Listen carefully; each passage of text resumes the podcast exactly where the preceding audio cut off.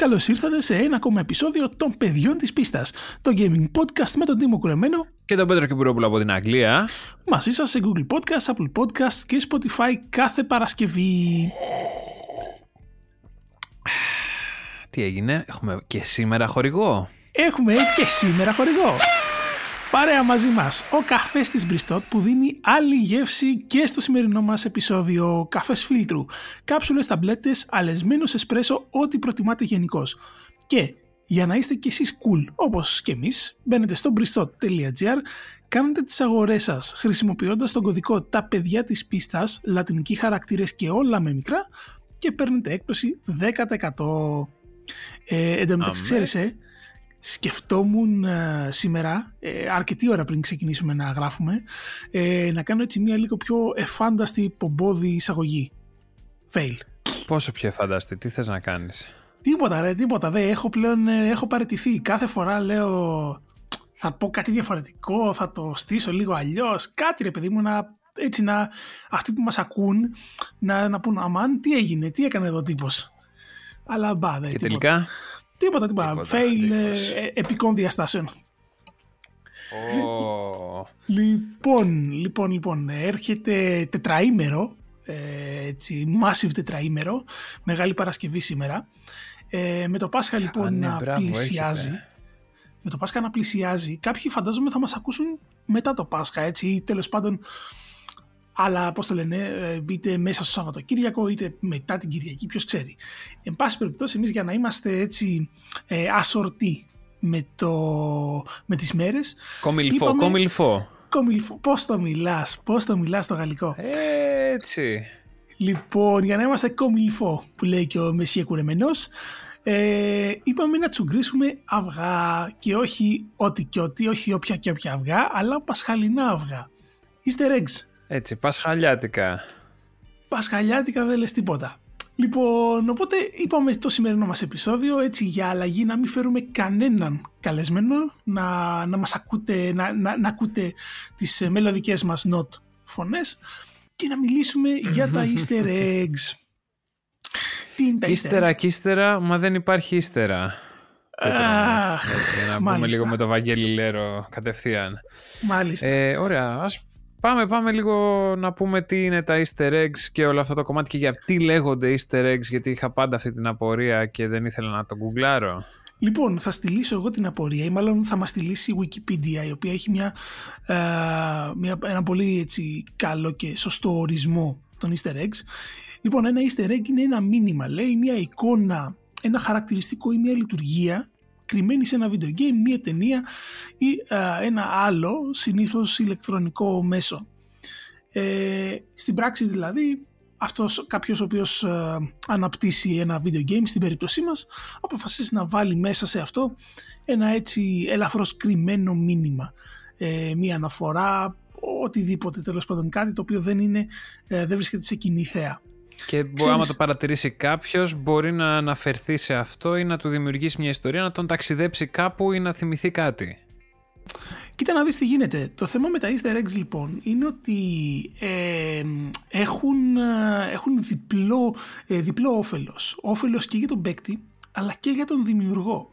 Ε, διάβαζα ένα πολύ, ενδιαφέρον, ε, ένα πολύ ενδιαφέρον άρθρο πάνω σε αυτό ε, στο, από το Πανεπιστήμιο της, ε, της Αριζόνα που έλεγε λοιπόν ότι Εντάξει, ναι, ναι, ναι. το, το πας πάρα στην, πολύ ψηλά. Στην ουσία λέει για τον παίκτη, ε, ξυπνούν στον παίκτη, δημιουργούν στον παίκτη συναισθήματα ε, ολοκλήρωσης μέσα από τη διαδικασία της ανακάλυψης ενός, ενός easter egg ε, ενώ στον δημιουργό το επιτρέπουν ακριβώς αυτό, να εξωτερικεύσει τη δημιουργικότητά του ε, και παράλληλα του δίνουν την ελευθερία να περάσει μέσα στο παιχνίδι εν πάση περιπτώσει ε, κάποια στοιχεία τα οποία υπό άλλες συνθήκες δεν θα εμφανίζονταν ποτέ.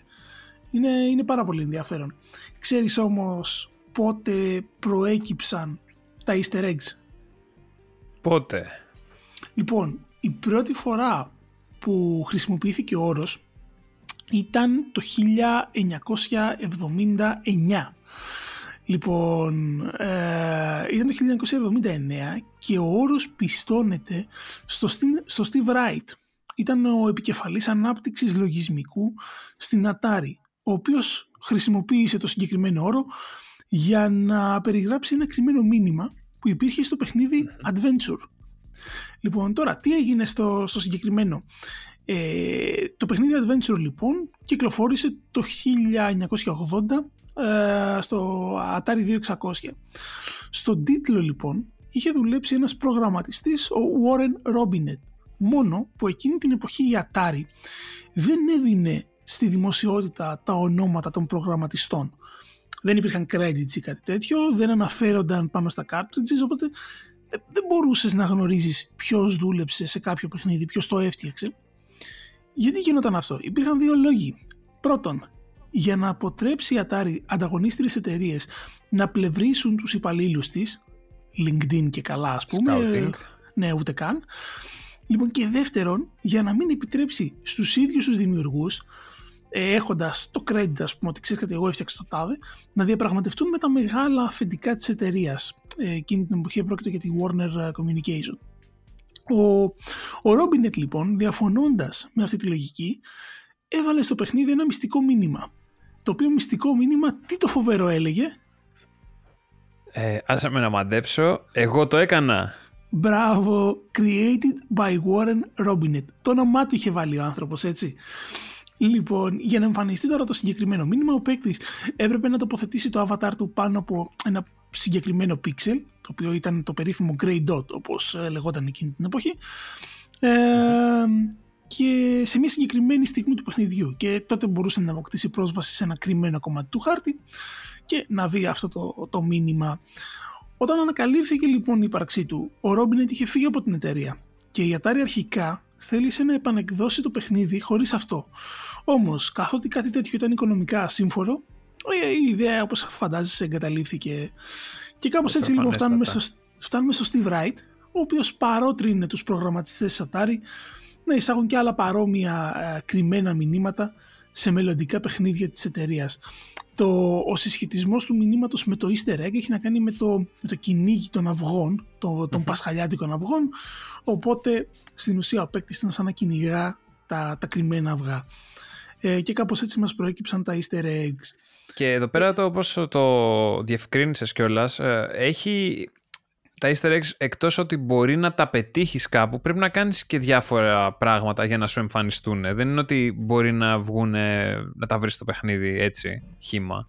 Ακριβώς. Πρέπει να ακριβώς. κάνεις και μια δράση. Ακριβώς. Αυτό γιατί πολλοί τα μπερδεύουν με διάφορα, πες το πώς το λένε, κάμεος και πώς λέγονται τα άλλα που εμφανίζονται στα παιχνίδια που υπάρχουν απλά στα, στο χώρο κάπου fine Waldo και τέτοια φάση. Οπότε ναι, τα, Ναι. τα easter eggs πρέπει να, να κάνεις μια δράση για να σου εμφανιστεί. Εννοείται. Είναι, είναι το θέμα ότι είναι, είναι συνήθως είναι κρυμμένα κάπου. Ε, δεν είναι σε κοινή θέα. Κάποια, δηλαδή χρειάζονται κάποια παρατηρητικότητα, κάποια άλλα χρειάζονται να κάνεις κάποιο έτσι α, πολύ συγκεκριμένο sequence. Combination κινήσεων. Μπράβο, μπράβο, κάτι τέτοιο. Είναι Ε, το, η Καλομήρα τα είχε πει. My secret combination. Αυτό ακριβώς για τα secret eggs. Ναι, οκ. Λοιπόν, ε, τώρα το θέμα είναι το εξής. Θυμάμαι στο. υπήρχε πριν από κάνα χρόνο πότε ήταν, είχε βγει αυτό το, το Ready Player One, αν θυμάμαι καλά. Ε, Ποιο ήταν ένα, αυτό δεν ήταν το ντοκιμαντέρ στο Netflix.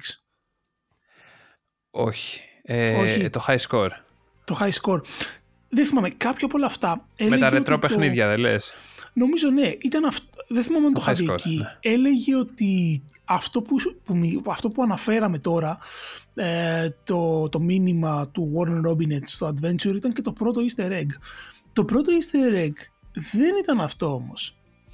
Για να το Ποιο βρούμε, λοιπόν άκου να δεις, θα πρέπει να πάμε πίσω αρκετά χρόνια. Πιο πίσω από το Adventure και συγκεκριμένα στο 1973. Λοιπόν, τότε υπήρχε ένα παιχνίδι το οποίο λεγόταν Moonlander. Ήταν ένα παιχνίδι κλ- κλόνος του Lunar Lander, στο οποίο ο παίκτης ήλεγχε ένα διαστημόπλιο κατά την προσελήνωσή του και προσπαθούσε ας πούμε, να το φέρει στην επιφάνεια της Ελλήνης. Άμα σου Εάν- πω το θυμάμαι αυτό το παιχνίδι, θα Αλήθεια, με πεις μεγάλο. εγώ το 73 Έπαιζα, δεν το έπαιζα στο υπήρχα... Atari. Χριστός και η Ναι, Παναγία, αλλά το έπαιζα στο 70. Atari του θείου μου του 79. Τι, τι ήταν αυτό το Atari, ξέρω εγώ, κάπου εκεί. Τέλος πάντων, ναι, Μπράβο. συνέχισε. Ναι. Λοιπόν, αν, αντί, αν ο παίκτης λοιπόν αντί για κατακόρυφα πετούσε το διαστημόπλαιο του οριζόντια, τότε έβρισκε ένα, ας πούμε, εστιατόριο McDonald's. Βασικά το λογότυπο, τα δύο τόξα. Ναι. Και αν προσελήνωνε το σκάφος εκεί, τότε ένας αστροναύτης έμπαινε μέσα στο κατάστημα παύλα λογότυπο. Έτσι, υπενθυμίζω, μιλάμε για το 1973. Λοιπόν, αυτό ήταν το πρώτο easter egg, τουλάχιστον αυτό που, το πρώτο που μπόρεσα να βρω ψάχνοντας έτσι λίγο να δω τι, τι υπάρχει και αν, αν ε, υπάρχει κάτι παλιότερο από αυτό, δεν βρήκα. Λοιπόν, τα easter eggs βέβαια πλέον ε, απαντώνται στη συντριπτική πλειοψηφία των video games. Ε, όπως είπαμε τα περισσότερα έχουν χιουμοριστικό χαρακτήρα, αλλά αποτείουν φόρο σε σημαντικές προσωπικότητες και franchises ορισμένα αναγνωρίζουν το παρελθόν μια σειράς. Όλα τους όμως προσφέρουν αυτό που λέγαμε, έτσι, μια ξεπέραστη ηθική ικανοποίηση. Ε, Έχεις ανακαλύψει εσύ κάποιο easter egg παίζοντας έτσι κατά τύχη ρε παιδί μου; Ούτε καν. Νομίζω πως... Και να το είχα ανακαλύψει δεν το είχα καταλάβει ότι είναι κάτι και απλά θα το έφευγα. Απλά. Εσύ φαντάζομαι όχι. Κοίτα. Ε... Ναι. Ίσως. Άκου, άκου, άκου. Ε, πρέπει να έχω ανακαλύψει σίγουρα easter eggs στα Grand Theft Auto. Δεν θυμάμαι τώρα να σου πω κάποιο, γιατί μάλλον θυμάμαι γιατί αρκετά. Ήταν γεμάτα ρε εσύ. Δηλαδή πω, θυμάμαι... Ε, πες, θα σου πω και εγώ μετά. Για, για, τα, για, για, απλά ποιο είναι το θέμα, ότι σε πολλές περιπτώσεις ρε παιδί μου θα είδα κάτι, στο, θα είδα κάτι online και θα είπα «Α, βεβαίως, να το δοκιμάσω κι εγώ» και κάπως έτσι το ανακάλυψα και εγώ στο παιχνίδι μου. Δεν ξέρω δηλαδή, δεν, δεν είναι το ίδιο με το να το ανακαλύπτεις μόνος σου. Ένα, ένα easter egg που ανακάλυψα πρόσφατα αλλά το ήξερα ήταν αυτό που αν καλούσες ένα συγκεκριμένο αριθμό στο Thimbleweed Park σου έβγαινε μήνυμα από τις αποφράξεις τσάκωνα. το οποίο είναι μοναδικό, δηλαδή πραγματικά όσοι δεν το έχετε παίξει το παιχνίδι ψάξτε στο YouTube να βρείτε αυτό το πράγμα. Κάποιος καΐλας έκατσε και έστειλε στους δημιουργούς από φράξεις ε, Κώστας Τσάκωνας. Και βγαίνει μήνυμα αυτοματοποιημένο ότι ο κύριος Τσάκωνας δεν είναι εκεί, αφήστε το μήνυμά σας. Τέλειο. Λοιπόν, μιας και ρώτησες, να σου πω εγώ το, το easter egg που θυμάμαι να έχω ανακαλύψει και νομίζω παίζει να ήταν και το πρώτο μου ήταν στο Gothic 2 φοβερό, φοβερό RPG. Λοιπόν, σε μία, σε μία περιοχή υπήρχε ένα τεράστιο τείχος, ε, ένα τεράστιο ξύλινο τείχος με παλούκια, το οποίο είχε ορκ γύρω-γύρω και τα ορκ λοιπόν που ήταν γύρω-γύρω σου έλεγαν ότι μέσα ε, υπάρχει ένας τεράστιος στρατός ο οποίος είναι έτοιμος να βγει και να εφορμήσει ξέρω εγώ κατά τον Πάλαντιν κλπ. κλπ. Τέλος πάντων δοκίμαζες να μπεις μέσα. Φυσικά τα τείχη ήταν πολύ ψηλά, δεν μπορούσες να τα περάσεις. Οι πόρτες ήταν κλειδωμένες. Σε κάποια φάση θυμάμαι, πάλευες ανάμεσα στο τείχος και σε μία πλαγιά. Κατάφερνες να, να ανέβεις και φυσικά έβλεπες ένα άδειο κομμάτι χαρτί, δεν υπήρχε ψυχή ζώσα. Και αν ανέβαινες κάπου ε, σε ένα έτσι ψηλό, ψηλό σημείο, έβλεπες μία ταμπέλα από ένα alien dwarf που σου έλεγε ότι, η οποία ήταν την κάστα ορθογραφικά ας πούμε και σου έλεγε ότι δεν υπάρχει κανείς και σε κοροϊδέψαμε και κάπως έτσι. ναι, ήταν πολύ έτσι χαριτωμένο ρε παιδί μου. Ειδικά τώρα σε μια εποχή που... Ε, Αχνή. Ναι ρε παιδί μου, ξέρεις δεν το περίμενες και το Gothic κιόλας δεν είχε τέτοια... Δεν, δεν είχε καμία, κανένα στοιχείο easter egg, ε, ξέρω στη λογική των, τι να σου πω τώρα, Grand Theft Auto. Ε, ο παίκτης δεν είχε καμία προσδοκία για κάτι τέτοιο. Ναι, ήταν τελείως έτσι unexpected. Ε, ναι, αλλά εντάξει, έτσι κι αλλιώς και πολλά παιχνίδια έχουν πολλά unexpected easter eggs τελικά. Όπως ναι. Ε, μας δείχνει η ιστορία η μελλοντική και η τωρινή. Εντάξει, είναι κάποια παιχνίδια, είναι κάποιες σειρές που είναι ολόκληρες ένα easter egg. Δηλαδή Grand Theft Auto, Καλά, προφανώς. Μπορούμε... εντάξει. Ψάχνω ακόμα να βρω πού είχα κάνει σεξ σε τουαλέτες στο Grand Theft Auto. Πραγματικά δηλαδή. Το πέτυχα μια φορά και λέω εντάξει θα γίνεται συχνά και πραγματικά δεν ξέρω πού το είχα πετύχει αυτό το πράγμα. Ε, το Grand Theft Auto έχει τόσα πολλά η σειρά, έχει τόσα πολλά easter eggs που νομίζω ότι μπορούμε να γράφουμε, τι ας πω, τρεις-τέσσερις ώρες λέγοντας ο ένας μετά τον άλλον easter eggs από τα διάφορα παιχνίδια της σειράς και δεν θα τελειώσουμε. Ε, ναι. Είναι φοβερό και τρομερό ε, για τον Grand Theft Auto γιατί πραγματικά οι άνθρωποι το έχουν δουλέψει το πράγμα εκεί πέρα μέσα. Έχουν λύσει το πρόβλημά τους και κάθονται και βάζουν έξτρα προβλήματα για τους χρήστες. Εντάξει, είναι, είναι μωρέ τέτοιο, είναι, έχει την πλάκα του. Δηλαδή, ξέρεις, και σε παιχνίδι ας πούμε που ε, σε ένα βαθμό δεν παίρνει τον εαυτό του τόσο στα σοβαρά, δεν φτάνει σε επίπεδα ε, αλλά καμία σχέση ας πούμε, με το πολύ πιο σοβαρό και κινηματογραφικό Red Dead Redemption. Οπότε ξέρεις, ειδικά στο 5 ε, του δώσαν και κατάλαβε. Ε, εντάξει, το 5. Ε, ε, βγάλανε ό,τι να είναι τρολ, τρολο πράγματα. Από κούπες, μπλούζες, μεμπουραμπίλια, πράγματα που είναι όλα τρολ. όχι easter eggs μόνο, trolls. Κανονικά. Δηλαδή έχει, είχαν βγάλει την μπλούζα με το metal συγκρότημα που λέγεται Love Fist, ξέρω εγώ πώς το είχαν βάλει και από πίσω tour cancelled και είχαν τι ακυρωμένες ημερομηνίες με μόνο ε, approved ημερομηνία που έγινε η ημερομηνία κυκλοφορίας του Grand Theft Auto και καλά. Εντάξει. Λοιπόν, και αυτό είναι κανονική μπλούζα, υπαρκτή. Ε, γιατί όχι. Γιατί όχι. Ναι. Λοιπόν, ε, επειδή είπαμε όμως ότι έχουμε έτσι πασχαλινά αυγά και πρέπει τα αυγά τι κάνουμε, τα, τα τσουγκρίζουμε. Ε, λοιπόν, λέμε να τσουγκρίσουμε και εμείς τα δικά μας easter eggs. Έχει, έχει βρει ο καθένας μας από πέντε που του έκαναν εντύπωση. Ε, τη μεγαλύτερη μάλλον εντύπωση. Ε, Και έτσι λέμε να τα πάμε μία ο ένας, μία ο άλλος. Εδώ θα βάλουμε ένα, μία άλλο τελεία, να πούμε το εξής, ότι όλοι όσοι μας ακούτε είμαστε σίγουροι ότι θα έχετε ανακαλύψει τα δικά σας easter eggs ή θα έχετε τέλος πάντων αυτά τα οποία σας έχουν κάνει μεγαλύτερη εντύπωση. Μπορείτε να μπείτε στο group μας στο facebook, τα παιδιά της πίστας Gaming Podcast. Αν δεν έχετε γίνει μέλη, γίνεται. Κακός. Και ε, καλά εννοείται και μπορείτε να μας στείλετε, λοιπόν, μπορείτε να μας γράψετε έτσι ιστορίες από το πώς ανακαλύψετε κάποιο easter egg, να μοιραστείτε κάποιο βίντεο, κάποιο screenshot, αν έχετε. Είμαστε πολύ έτσι, θα χαρούμε να τα, να τα δούμε και να τα συζητήσουμε. Λοιπόν, ξεκινάμε τα, τα τσουγκρίσματα, τι λες; Πάμε, πάμε. Λοιπόν, άντε. Ξεκινά. Ξεκινάω εγώ. Λοιπόν, ε, ένα από τα ένα από τα γνωστότερα easter eggs ε, ήταν αυτό στο φινάλε του Doom 2. Οπότε δεν γινόταν να λείπει από τη, από τη λίστα. Και ξεκινάω με αυτό και τη Miss κιόλας. Λοιπόν, στο τερματισμό του παιχνιδιού, ο παίκτης, ε, για, να, για να βρει το συγκεκριμένο easter egg, ο παίκτης έπρεπε να πυροβολήσει το τελικό αφεντικό με ένα rocket launcher. Οπότε κατόπιν, αφού είχε ανοίξει μια τρύπα στο κεφάλι του δαίμονα, προχωρούσε μέσα και βρισκόταν σε ένα διάδρομο, στο τέλος του οποίου βρισκόταν παλουκωμένο το κεφάλι του δημιουργού της σειράς, του Τζον Ρομέρο, το οποίο ήταν εντελώς εξωφρενικό. Το κλου στην όλη υπόθεση ήταν ότι ο ακουγόταν στην όλη σκηνή η φράση «To win the game you must kill me, John Romero», ανάποδα. Οπότε ο παίκτης έπρεπε να πυροβολήσει το κεφάλι ε, μερικές φορές και τότε τελείωνε ε, οριστικά, κανονικά, ορθόδοξα το Doom 2. Φοβερό, φοβερό concept.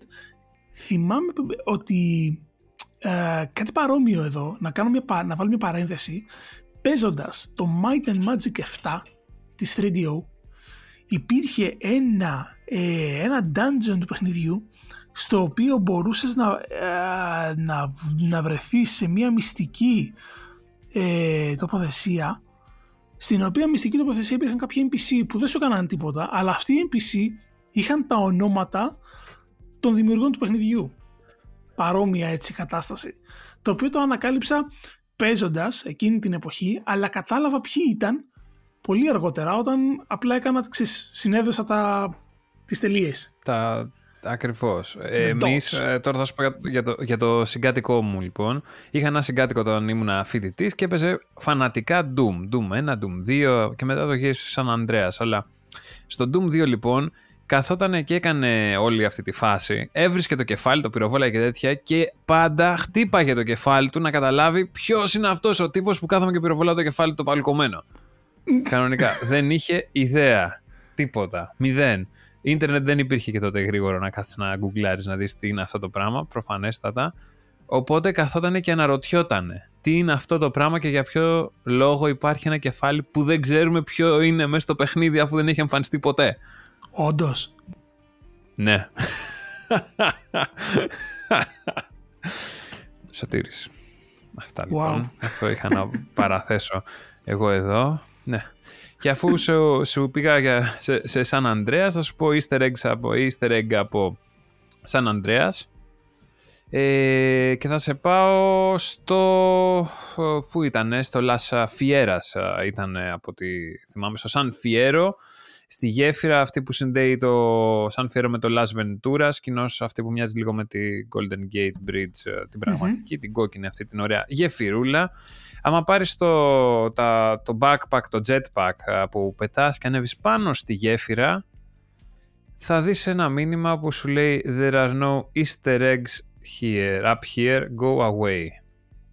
Τόσο απλά το λένε οι developers της Rockstar. Δεν χρειάζεται να ψάξεις. Δεν έχουμε εδώ easter eggs. Δώσαμε. Φύγει από εδώ, σε παρακαλούμε. Καμένε παίχτη του Σαν Ανδρέας. Ακριβώς αυτό. Κατάλαβες. Ε, ναι, εντάξει. Αυτά, αυτά είναι ωραία να τα βρίσκεις ε, και μετά όταν ε, ξαναπέζεις το, το παιχνίδι όπως είπες και εσύ. Οπότε έχουν, τότε έχουν διπλό ενδιαφέρον. Θυμάμαι στο, στο Grand Theft Auto υπήρχε ένα δεν θυμάμαι σε ποιο ήταν εσύ, που υπήρχε ένα, ένα, ένα που το είχα ανακαλύψει σίγουρα, αλλά δεν είμαι σίγουρος αν το είχα κάνει ο ίδιος, αν το είχα διαβάσει. Το Heart of the Statue, στο οποίο είσαι σε, μια, σε ένα μεγάλο άγαλμα, το αντίστοιχο άγαλμα της ελευθερίας, αν θυμάμαι καλά, mm. ή κάτι τέτοιο. Ναι, ναι. Και βρίσκεσαι μέσα και καταλήγεις τέλος πάντων να, να βρεθείς στο κέντρο του που έχει μια καρδιά ή κάτι τέτοιο. Επίσης, ε, ε, κουλό. Ναι, νομίζω είναι το Heart of Liberty City. Πρέπει να είναι. Να το ονομάζουν έτσι, που είναι, που είναι και καλά η καρδιά ενωμένη με, με σίδερο, ξέρω, με, με αλυσίδες. Κάτι τέτοιο. Που την έχουν... Ναι, νομίζω, ναι, είναι ναι, μια γιγαντία, το βλέπω τώρα εδώ, μια γιγαντία καρδιά μέσα στο Statue of Happiness, λέγεται. Statue of Happiness. Τέλεια. Λοιπόν, Αυτό και είναι στο Liberty City. Θα σε πάω σε ένα άλλο παιχνίδι και mm-hmm. αλλάζουμε εντελώς. Πάω σε πάω στα Dead Rising. Λοιπόν, είναι ένα πανέξυπνο, αυτό που θα σου διηγηθώ τώρα είναι ένα πανέξυπνο easter egg και ένας ε, φάνταστος τρόπος από τους ε, δημιουργούς του πρώτου Dead Rising στην Capcom να δείξουν το σεβασμό τους ας πούμε στη σειρά Resident Evil επίσης της Capcom η οποία είναι και έτσι συνώνυμο των, ε, των zombie slash survival slash horror ε, games. Λοιπόν, στο πρώτο Resident Evil, ε, σε κάποια φάση ένας χαρακτήρας σώζει την Jill Valentine, την ηρωίδα, την πρωταγωνίστρια, από μια παγίδα, ξεστομίζοντας παράλληλα την ατάκα «You were almost a Jill sandwich». Στο Dead Rising λοιπόν, στο mall που λαμβάνει η χώρα το παιχνίδι, ε, ένα από τα φαγάδικα εκεί λέγεται Jill's Sandwiches. Έτσι. Ε, έξυπνο easter egg, ε, χαριτωμένη, εντάξει, δεν αλλάζει, δεν, δεν παίζει κάποιο ρόλο φυσικά στο, στο παιχνίδι, αλλά ε, δεν πάβει να είναι ένα, ε, ένα έτσι πολύ ε, γλυκό κατά τη γνώμη μου tribute.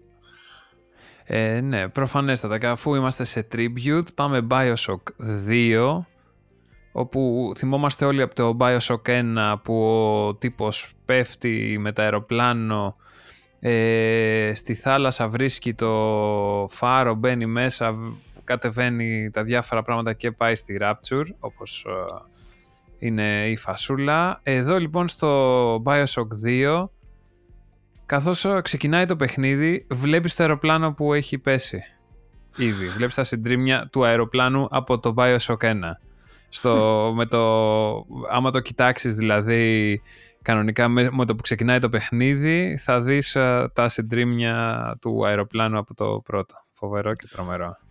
Ω, ναι. ναι. Και είναι και, ναι. είναι, ξέρεις, ε, σου δίνει την αίσθηση της, ε, της συνέχειας. Ε, ναι, ότι υπάρχει κάτι να σε συνδέει με το προηγούμενο, υπάρχει κάτι να περιμένεις, να σε βάλει λίγο στο κλίμα, να θυμηθείς. Ε, στις σειρές έχουμε previously σε κάθε επεισόδιο. Στα παιχνίδια δεν έχουμε previously, απλά ξεκινάει το παιχνίδι. Ναι, σωστό. Σωστό. Και ξέρεις, λίγο με τα, με τα παιχνίδια το θέμα είναι ότι οι εταιρείες δεν θέλουν να το κάνουν, ε, να το στήσουν ένα, ένα sequel με τέτοιο τρόπο έτσι ώστε αναγκαστικά κάποιος για να το παίξει να πρέπει να έχει παίξει το προηγούμενο παιχνίδι της σειράς. Γιατί αυτόματα ναι. χάνεις, χάνεις κοινό. Ε, δεν είναι Ε, δηλαδή... Σίγουρα. Α, οπότε τι κάνουν, σου, στην ουσία σου στείλουν κάτι έτσι ώστε να στέκεται μόνο του, είτε σου κάνουν μια μικρή περίληψη, είτε στο ανοίγουν με κάποιο τρόπο έτσι ώστε να μην χρειάζεσαι πολύ background. Ε, και ξέρεις, όπως είχα ακούσει κάποιον α, από τη βιομηχανία να λέει, δεν θυμάμαι τώρα, μου διαφεύγει το όνομά του, δεν κοιτάς να δώσεις α, σε κάποιον που δεν έχει παίξει το παιχνίδι το προηγούμενο το 70% και σε κάποιον που έχει παίξει το προηγούμενο το 100% δίνεις στον πρώτο το 100% και σε κάποιον ο οποίος έχει παίξει και το προηγούμενο το 130%. Μμ. Έτσι ώστε ξέρεις, Ε, να, ναι, μπορεί έχει. να, ναι, έχει, να, να μπορεί να καταλάβει λίγο τι παίζει, που βρίσκεται, τι κάνει και όλα τα σχετικά. Ε, ναι, βγάζει περισσότερο νόημα έτσι. Εντάξει, λογικό. Λοιπόν, ε, εγώ θα σε πάω σε ένα επίσης πανέξυπνο ε, easter egg, ε, το οποίο εν αντιθέσει με, τα, με το προηγούμενο που, που σου έλεγα για το Dead Rising, ε, επηρεάζει την, ε, τη ροή και το gameplay του παιχνιδιού για το οποίο θα μιλήσουμε και είναι το Metal Gear Solid 3. λοιπον η σειρά Metal Gear είναι τίγκα στα easter eggs, όχι σε επίπεδο Grand Theft Auto, αλλά σε έναν έτσι άκρος ικανοποιητικό βαθμό.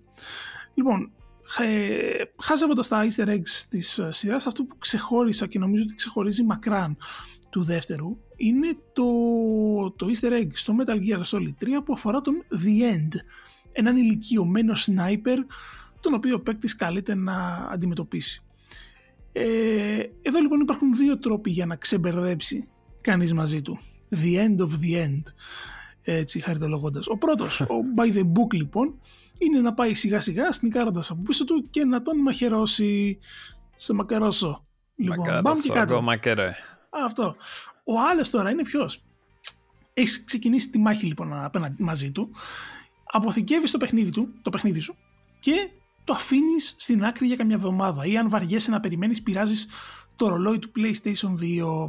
Όταν βάλεις το παιχνίδι και πάλι, ο The End έχει πεθάνει από γυρατιά. Γιατί είναι, ξέρω εγώ, με βάση τα...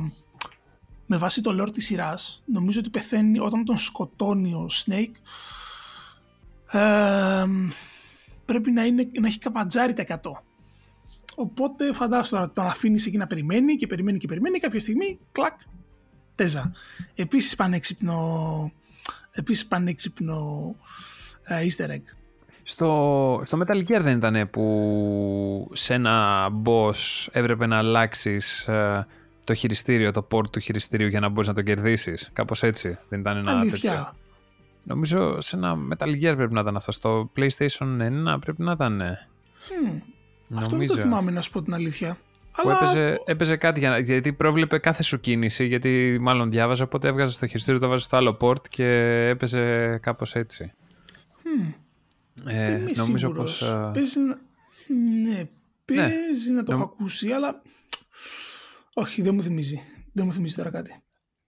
Ναι, ναι, είναι στο Metal Gear Plug Your Controller into Controller Port 2.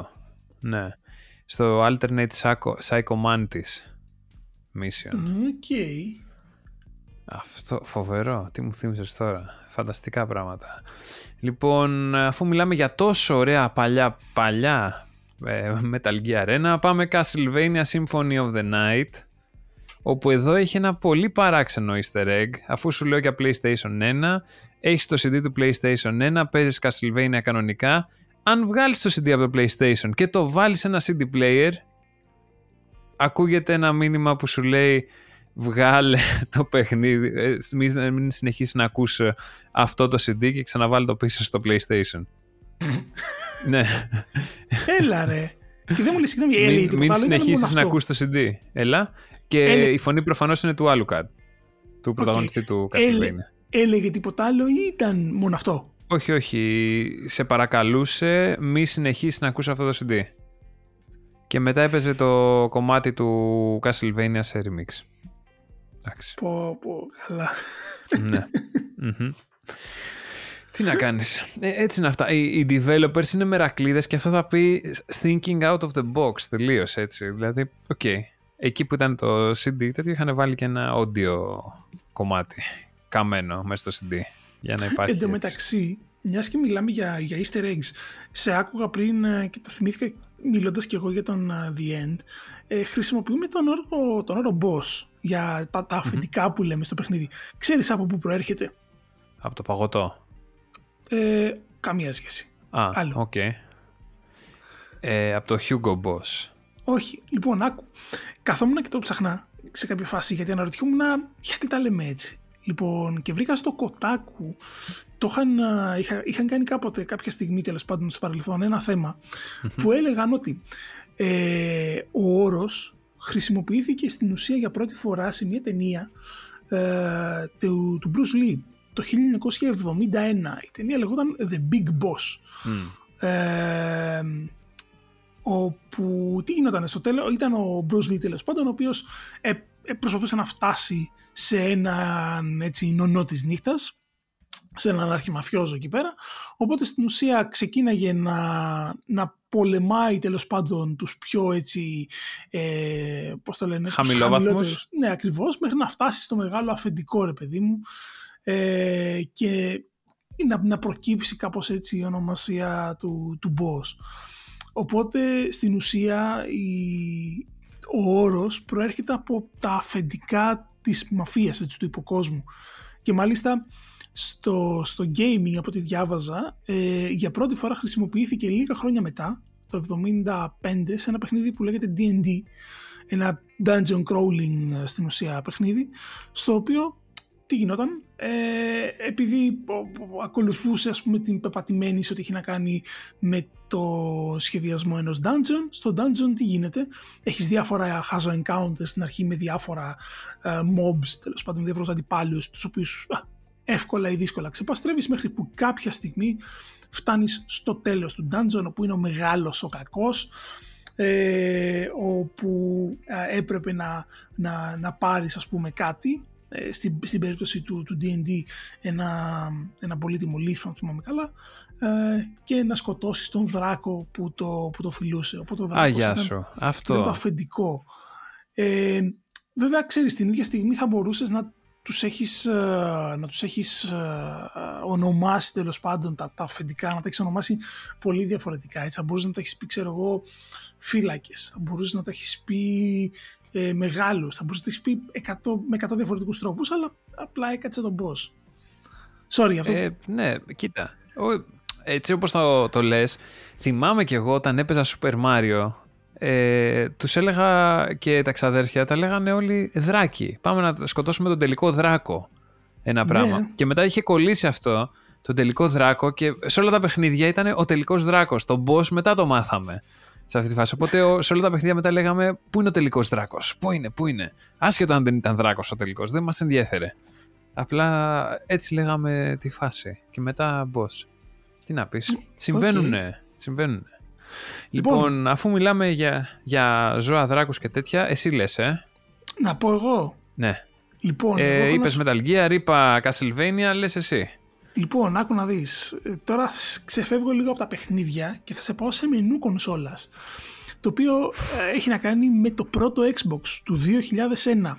Λοιπόν, αρκετά Ωραία. creepy κατάσταση. Για κάποιο λόγο, άγνωστο τώρα ποιος, οι προγραμματιστές της Microsoft εκείνο τον καιρό θεώρησαν σωστό, καλό, έξυπνο η κονσόλα τους να αρχίσει να παράγει κάτι περίεργους, απόκοσμους θορύβους σε συνδυασμό με μηχανικές ομιλίες αν έμενε πολλή ώρα ανοιχτή στο μενού. Και μάλιστα η ένταση ναι. του ήχου σταδιακά αυξανόταν. Λοιπόν, φαντάσου τώρα εσύ να έχεις, πέσει για, να, να, έχεις, να, να έχεις παίξει ρε παιδί μου 2, 3, 5, 15 ώρες να τον έχεις ψηλοπάρει στον καναπέ γιατί ε, λίγο να κλείσεις τα μάτια σου. Γιατί σε μεράκλεις. Και να έχεις αφήσει το Xbox μπροστά σου, σε αυτό το πράσινο έτσι, ε, του, του ζελέ τέλος πάντων, μενού. Και να αρχίσουν να παίζουν λοιπόν κάτι ήχοι με, μηχα... με τις μηχανικές ομιλίες που δεν μπορούσες να καταλάβεις τι ήταν.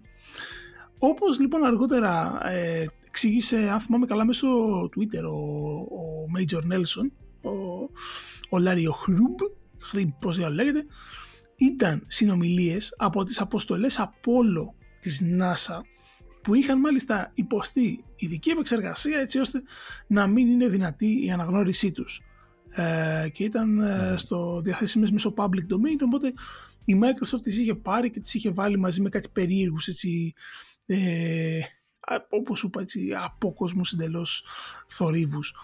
Ε, δεν ξέρω, προσπαθούσα να καταλάβω γιατί, γιατί το έκαναν αυτό. Ίσως ξέρω εγώ να ήθελα να δείξουν ότι το πρώτο Xbox ήταν τόσο ισχυρό και εντυπωσιακό που ήταν σαν εξωγήινο. Τι να πω. Ότι είχε έρθει από το διάστημα, ότι ξεκίναγε και άνοιγε αυτό το μαύρο πράσινο πράγμα, ότι τι να, να μην αφήνεις το Xbox σου ανοιχτό γιατί στοιχιώνεται; Το πρώτο Xbox δεν το είχα, να σου πω την αλήθεια, οπότε ευτυχώς ε, δεν το έζησα αυτό το πράγμα. Αλλά ναι, ήταν, ε, ήταν επίσης κάτι εντυπωσιακό, στη λογική ότι ξέρεις, ε, δεν, δεν περιμένεις να, να δεις στα μενού πλέον κονσόλας easter egg, έτσι, και είναι σοβαρά τα πράγματα.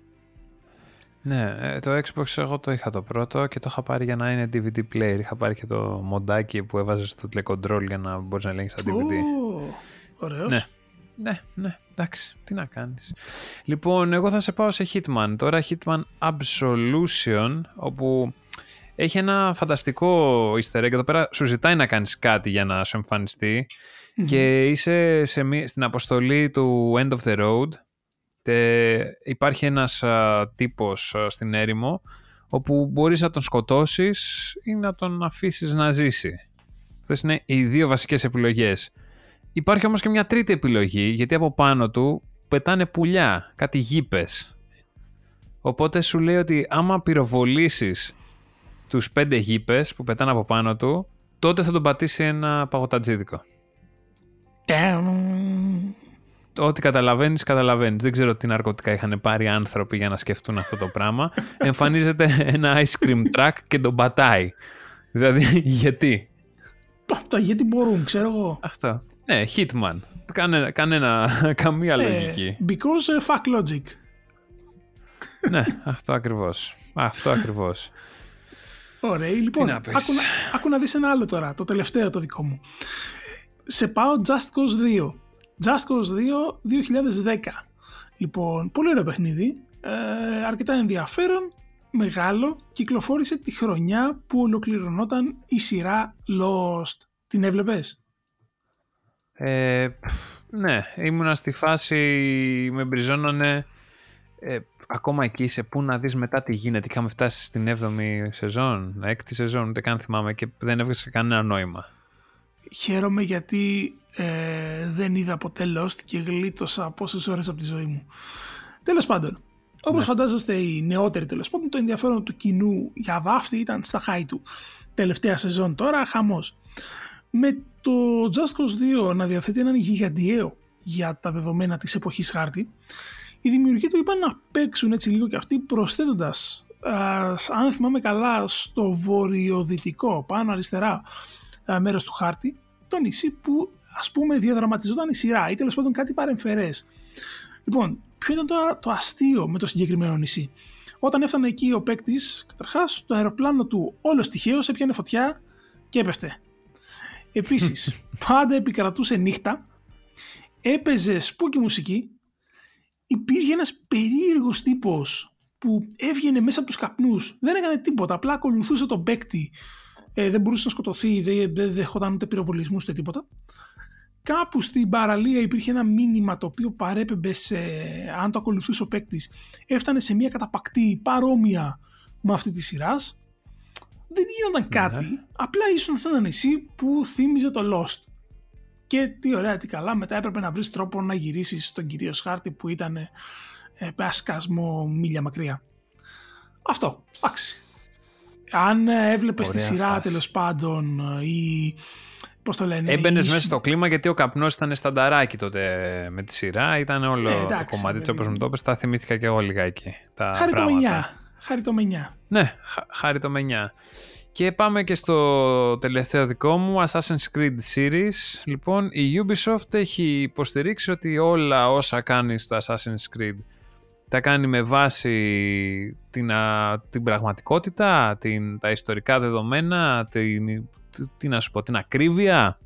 Έτσι λοιπόν, σου λέει ότι όλοι οι θάνατοι ε, των βασικών ε, ε, πες των αποστολών, Εδώ πέρα ενεργοποιήθηκε η Siri για κάποιο λόγο, γιατί σου λέει και η Siri ενεργοποιείται χωρίς να υπάρχει λόγος.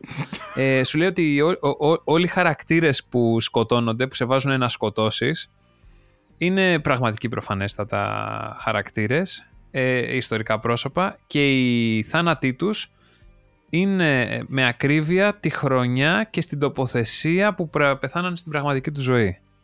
Έλα ρε. Μπουμ. Απλά Όταν λέμε έχουμε κάνει έρευνα, έχουμε κάνει έρευνα. Φαντάζομαι ότι στην πραγματικότητα δεν τους σκότωσε ας πούμε ένας τύπος με ένα, ε, πώς το λένε, hidden blade ε, ξαφνικά κάπου. Δεν ήσουν εκεί, δεν ξέρεις. Α, ε, καλά, ναι, OK. Okay. Ας πούμε ότι δεν έγινε έτσι. Μάλιστα, έλα ρε, ωραίο, πολύ καλό.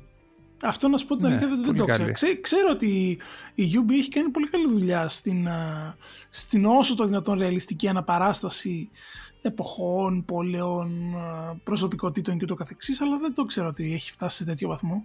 Ωραία. Ε, μάλλον. Ή το κάνανε στην αρχή αποτύχει και τους βγήκε ή απλά υπάρχει. Ποιος ξέρει. Δεν θα το μάθουμε ποτέ. Λοιπόν, ναι, αυτά. ήταν νομίζω μια, μια ωραία δεκάδα έτσι, από, από αυγά, έτσι. δεν έχουμε παράπονο. Ου, κάνουμε μια τεράστια ομελέτα με αυτά τα αυγά. Πολύ άνετα. Λοιπόν, βέβαια, επειδή εχθρός του καλού ε, είναι το καλύτερο και εχθρός του ε, πολύ είναι το περισσότερο, περιμένουμε να ακούσουμε και τις δικές σας ε, προτάσεις ή μάλλον περιμένουμε να τις διαβάσουμε στο group μας στο facebook όπως είπαμε. Μπαίνετε στα παιδιά της πίστας, τα παιδιά της πίστας gaming podcast είναι ο τίτλος του group μας ε, και μπορείτε πάρα πολύ εύκολα να μοιραστείτε ό,τι θέλετε μαζί μας. Κάποιο easter egg που βρήκατε οι ίδιοι, κάποιο easter egg που ξεχωρίζετε, κάτι, οτιδήποτε τέλος πάντων σας κάνει κέφι. Λοιπόν, ε, εμείς τι θα έλεγες να περάσουμε στα νέα της ημέρας, να δούμε τι έγινε στον κόσμο; Φύγαμε. Το Among Us ανακοινώθηκε για PlayStation 4 και PlayStation 5. Η κυκλοφορία του θα γίνει μέσα στο 2021. Θα υποστηρίζει crossplay με όλες τις άλλες πλατφόρμες, δηλαδή PC, mobile και Switch, και θα περιλαμβάνει όλο το υπάρχον περιεχόμενο με αποκλειστικά διακοσμητικά αντικείμενα από το Ratchet Clank. Η Microsoft ρίχνει το ποσοστό που κρατά για κάθε πώληση μέσω του Microsoft Store στα PC από το 30% στο 12% ματσάροντας έτσι την προσφορά της Epic.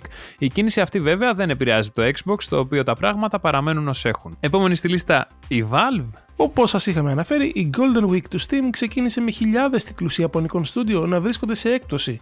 Θα ολοκληρωθεί στις 6 Μαου, οπότε ρίξτε μια ματιά. Και τέλος, το Returnal κυκλοφορεί εδώ και λίγες ώρες με τα πρώτα reviews να είναι ενθαρρυντικά, αφού η βαθμολογία του παιχνιδιού στο Metacritic είναι στο 86%.